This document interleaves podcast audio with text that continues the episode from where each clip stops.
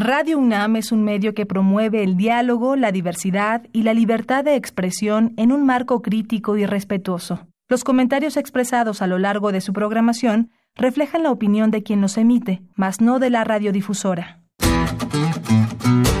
Con Ciencia, Psicología y Sociedad.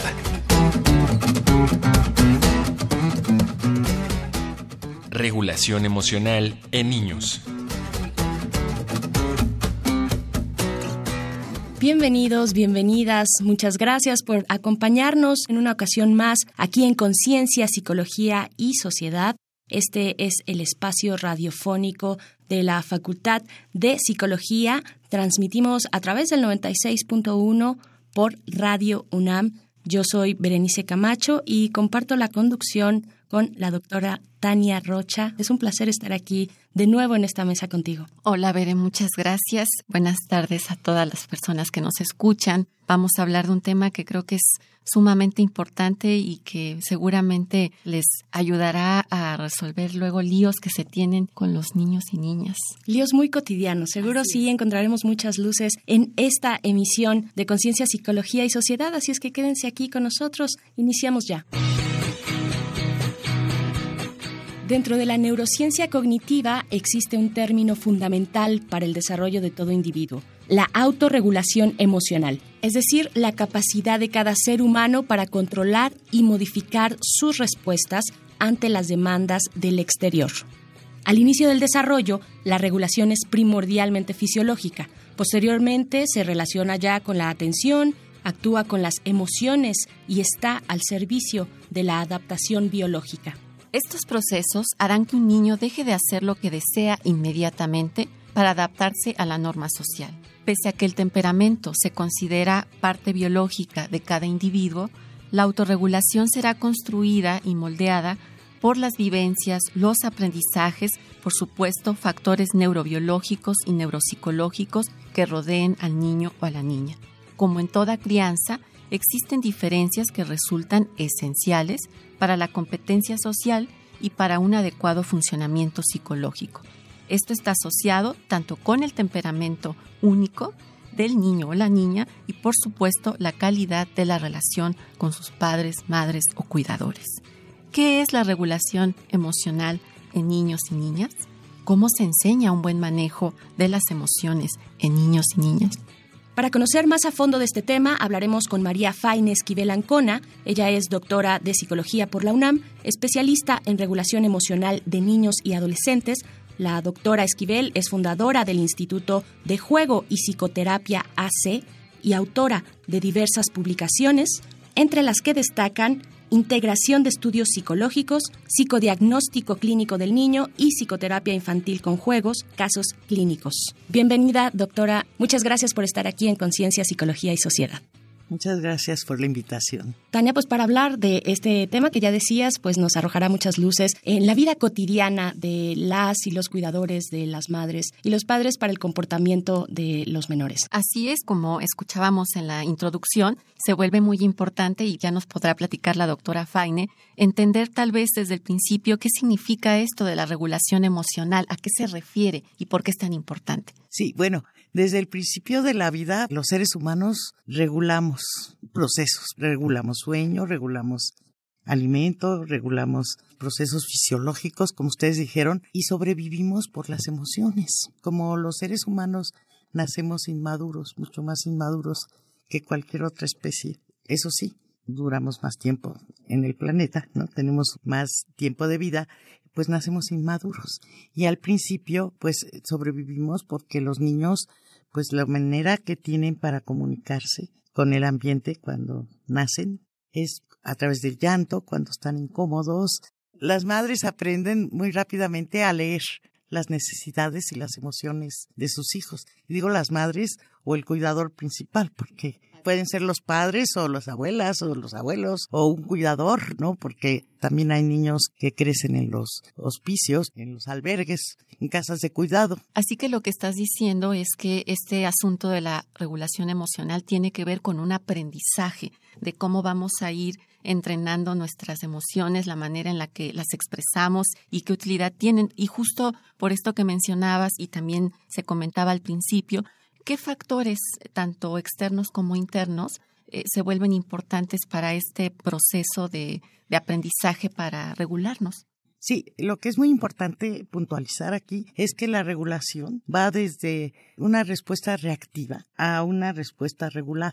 Al principio son respuestas reactivas y la regulación se va aprendiendo y va desde una regulación externa. Al principio necesitamos que alguien nos ayude a regular nuestras emociones como seres humanos, a una autorregulación que sería lo mejor, aunque sabemos que no es tan fácil que todos lleguen a autorregularse, que es la parte donde socialmente tenemos que no controlar, porque a veces decimos controlar y es más bien modular, porque las emociones ahí están, ¿no? Hay situaciones que nos enojan, hay situaciones que nos generan ansiedad, hay situaciones que nos provocan miedo, y nosotros lo que tenemos que regular es nuestra reacción emocional. En sí las emociones regulan, pero la autorregulación requiere de un proceso cognitivo y se va dando con el proceso de la maduración. Claro, dos palabras clave y esta distinción entre no controlar, sino regular y posteriormente, en el mejor de los casos, autorregularnos, ¿no? Pero hay algo muy interesante en todo este debate y es lo que ustedes allá afuera opinan. Vamos a escuchar este sondeo que hicimos desde la producción de Conciencia, Psicología y Sociedad y regresamos brevemente. La gente opina.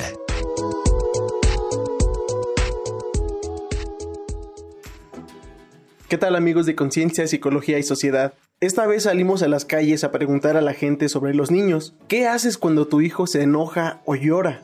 ¿Cómo lo mantienes contento? ¿Y cómo enfrentas la frustración de tu hijo cuando no consigue algo? Escuchemos lo que nos respondieron. Araceli, 34. Lo dejo que llore, lo dejo que se enoje, no le reprimo sus impulsos. Dejo que se desahogue con el llanto más que nada. Pues de hecho pasando su enojo o frustración de ese momento, este vuelve a la normalidad. No es que le tenga que yo hacer algo para que se ponga contento de nuevo. Llora, se enoja o cuando veo así que está muy enojado le doy una hoja de papel y rómpela, rómpela, rómpela, rómpela hasta ya que la haga súper cachititos. Entonces veo que eso sí controla mucho su, su enojo y su frustración. Jocelyn Hernández, 20 años. La abrazo dándole lo que me pida hablo con ella, que no puede tener todo a la vez o cuando ella lo quiera. Gabriela Saldívar, tengo 34 años. Cuando se enoja es muy compulsiva, no, no se controla. trata de llamar la atención con cualquier cosa. Tiene un hermanito, siento yo que es por eso que está muy chippy. La mantengo contenta diciéndole que si se porta bien, habrá premio. Si se porta mal, pues no habrá premio. Tratando de hablar con ella, haciéndole ver que las cosas no son como ella quiere porque a veces que ella dice, yo quiero esto y así va a ser. Si yo quiero esto para mí, es al modo de ella. Yo trato de decirle, no, mira, es diferente. Si no se puede ahorita, mañana o depende de, de la situación. 43 años. Pues trato de calmarlo, la verdad trato de calmarlo y explicarle el porqué, el motivo. Contento, eh, pues más que nada motivándolo día a día, estar activo. No es porque sea mi hijo, pero así de frustrarlo, de frustrarse él, no. Para Conciencia, Psicología y Sociedad, Uriel Gámez.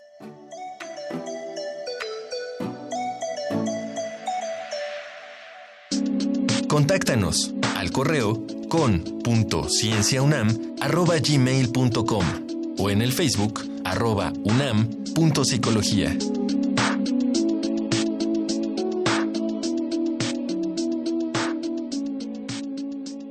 Gracias por continuar con nosotras aquí en Radio UNAM. Estamos platicando con la doctora María Faine acerca de la regulación emocional en infantes y lo que escuchábamos, estos testimonios, me salta la idea de la frustración, de cómo manejar la frustración de los pequeños, de las pequeñas, por parte de los cuidadores y las cuidadoras, ¿no, Tania? Sí, de hecho creo que algunas formas suenan muy interesantes, ¿no? Suenan constructivas, pero también hay otras que eh, me parece podrían ser peligrosas. En ese sentido, nos gustaría escuchar tu opinión respecto pues no sé si hay formas más adecuadas y tal vez algunas que no lo son en este proceso de ir modulando, como decías, las emociones de los chicos y las chicas. Sí, claro, la frustración es el pan nuestro de cada día, ¿no? en menores y adultos y todos, ¿no?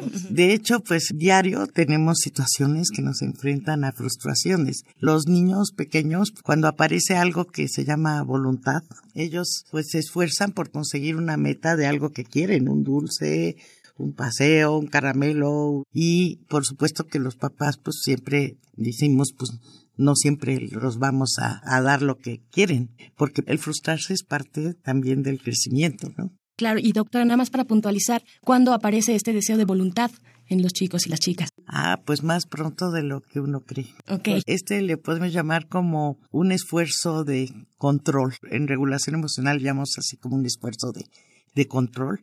Y aparece pues más o menos pues a los 10 meses, ocho meses, cuando el niño también empieza a desarrollarse motoramente, pues ya quiere despegarse, empieza a gatear. Los seres humanos vamos a la autonomía. Es decir, que este proceso de autorregulación emocional finalmente es un camino hacia la posibilidad de bienestar, de independencia, de autoconducción. Decías hace un momento que los papás y las mamás en este proceso de querer como controlar la frustración buscan maneras, ¿no? Algunas más eficientes y otras no. Pienso ver en lo que actualmente pasa por ejemplo, de darle a los niños o niñas la tablet, de ponerlos a ver la tele, o a veces decía una de las participaciones, pues le doy lo que quiera, ¿no? Este, entonces, ahí qué pasa, o sea, también será un asunto de los papás y las mamás. O... Pues sí, yo creo que los papás y las mamás a veces no toleran, pues eh, el llanto o la demanda de los niños o en ese momento no pueden darle lo que el niño quiere porque bueno, pues tampoco se trata de nunca darle nada, ¿no? Lo que es muy importante es que las mamás y los papás aprendan a leer las necesidades y las emociones de sus hijos. Doctora, y también agregaría, o qué nos puede decir usted, acerca de los beneficios, que los padres y las madres vean los beneficios en un desarrollo óptimo respecto a la regulación emocional de sus hijos. Yo creo que los beneficios son pues tener un hijo mucho más funcional, mucho más autónomo, mucho más independiente. No se trata ni de sobreprotegerlo, darle todo lo que él quiere, ni de constantemente frustrarlo. Esto tiene que ver con incluso métodos de crianza. En lo que oíamos, por ejemplo, los niños que constantemente se frustran, de alguna manera tampoco regulan emocionalmente porque muchas veces por temor pueden sobrecontrolar sus impulsos o, o, sus deseos o volverse como inhibidos, tímidos, retraídos y cuando se les da todo, pues se vuelven voraces, insuficientes y demandantes. Muy bien, pues vamos, vamos a continuar abundando en nuestro tema. Les invitamos a escuchar a continuación un dato que deja huella. Un dato que deja huella.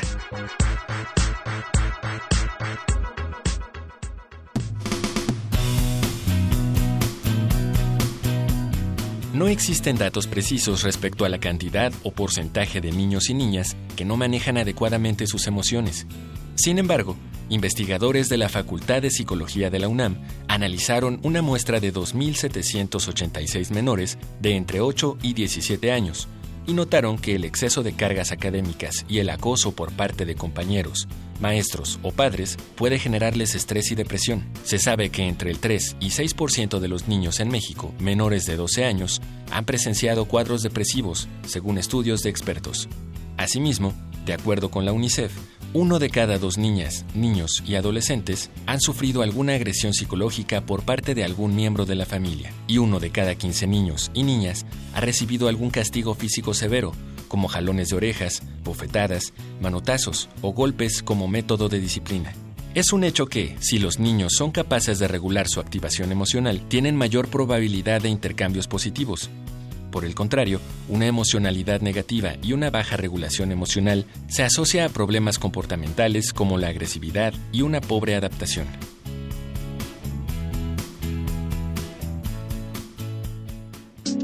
Contáctanos al correo con.cienciaunam.gmail.com o en el Facebook arroba unam.psicología.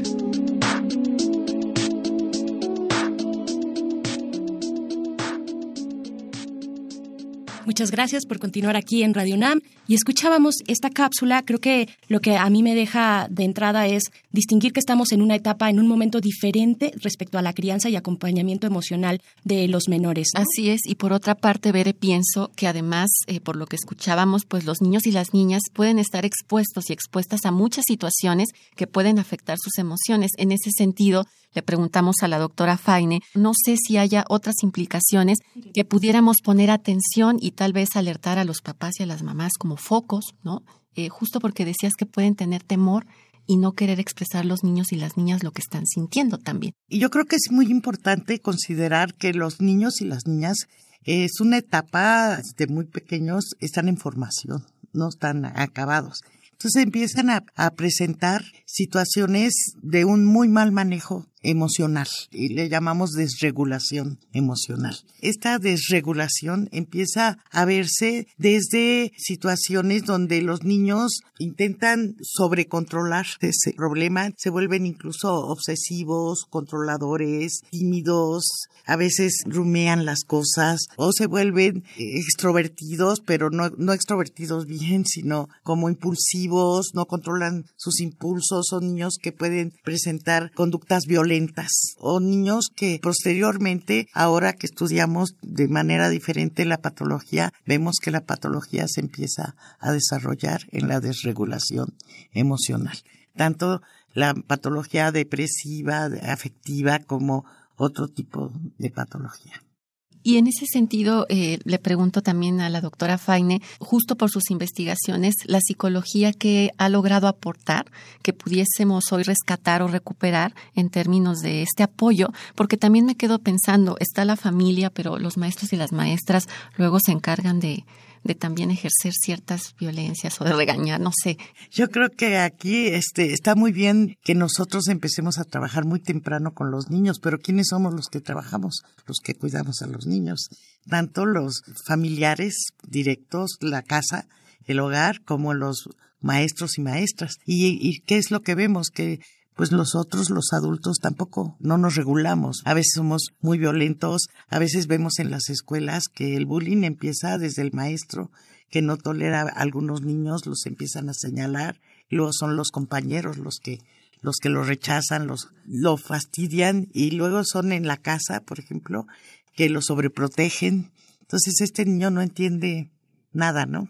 Y está como muy a merced de ser punto de, de, que, de bullying, de que lo molesten, incluso de presentar esta sintomatología depresiva y llegar hasta ideación suicida o el suicidio, ¿no? Por supuesto. Doctora, también estas tareas de acompañamiento, de crianza, ¿no? También se asumen como muy instintivas por parte de los padres y las madres. Para aquellos que nos están escuchando allá afuera y no tienen idea de por dónde empezar, porque así nos han educado muchas veces nada más de, bueno, pues críalos de ahí, ¿no? Aviéntate el paquete y a ver cómo sale. ¿Qué decirles? ¿Por dónde empezar?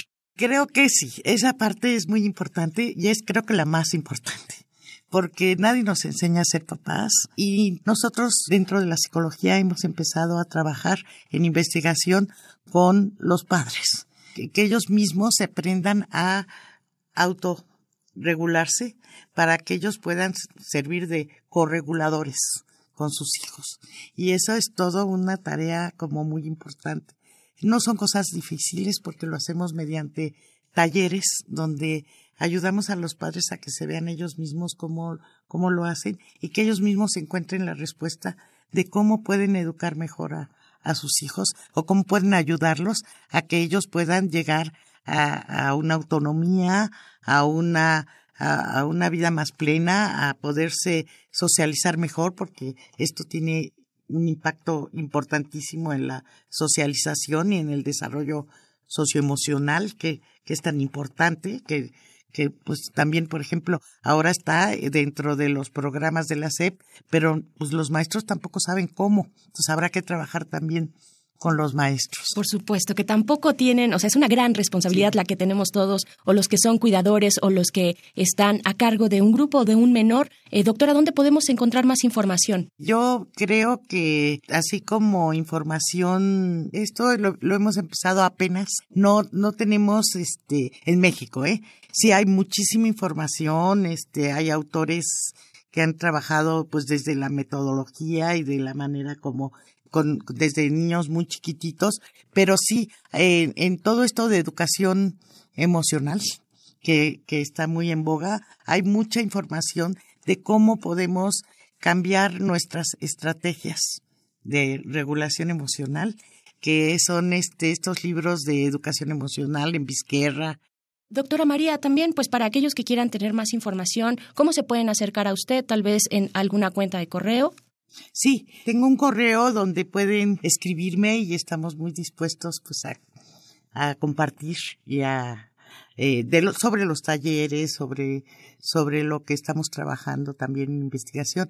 Eh, el correo es faine, F-A-Y-N-E, guion bajo, esquivel, arroba, yahoo.com.mx faine-esquivel arroba yahoo.com.mx. Muchas gracias por su disposición también de dar este correo de contacto. Doctora María Faine Esquivel Ancona, doctora en psicología de la Facultad de Psicología. Muchísimas gracias eh, por esta participación. Nosotros vamos a nuestra sección Reconecta porque siempre es interesante y sobre todo se disfrutan las propuestas que se generan desde la cultura y desde el entretenimiento para darnos más luces acerca de este tema. Regresamos.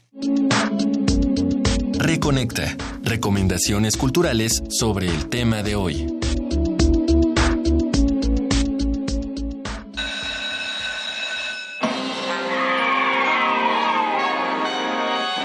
Si eres madre o padre, es importante que eduques a tu hijo de manera que pueda desarrollar su inteligencia emocional, pues ello tendrá un impacto positivo en su futuro. Por eso, te recomendamos el libro Inteligencia Emocional Infantil y Juvenil Ejercicios para cultivar la fortaleza interior en niños y jóvenes, escrito por Linda Lantieri.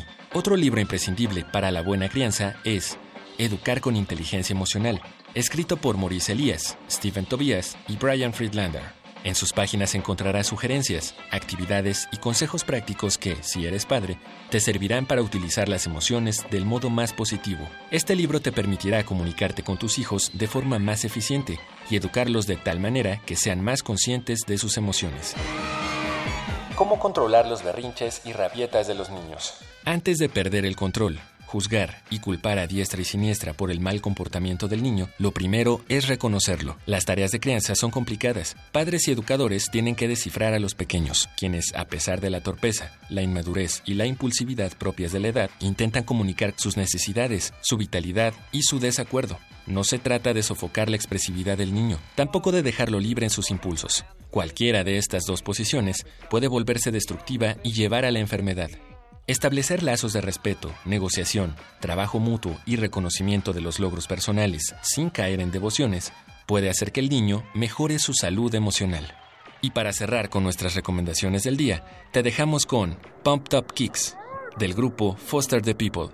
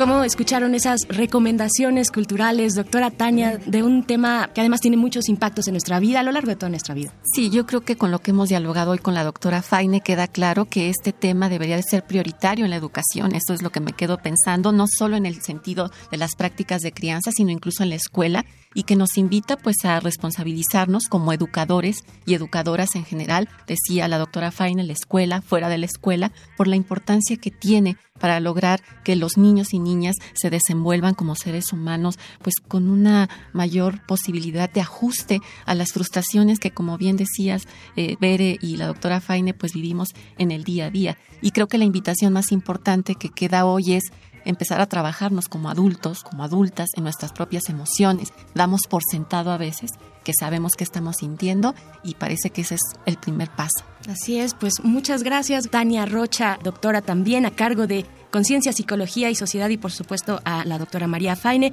Nosotros nos despedimos. Muchísimas gracias a la producción, pero sobre todo gracias a ustedes por permanecer allá afuera en sintonía con Radio UNAM. Yo soy Berenice Camacho. Les invitamos a encontrarnos muy pronto en, en la siguiente emisión de Conciencia, Psicología y Sociedad. Muy buenas tardes.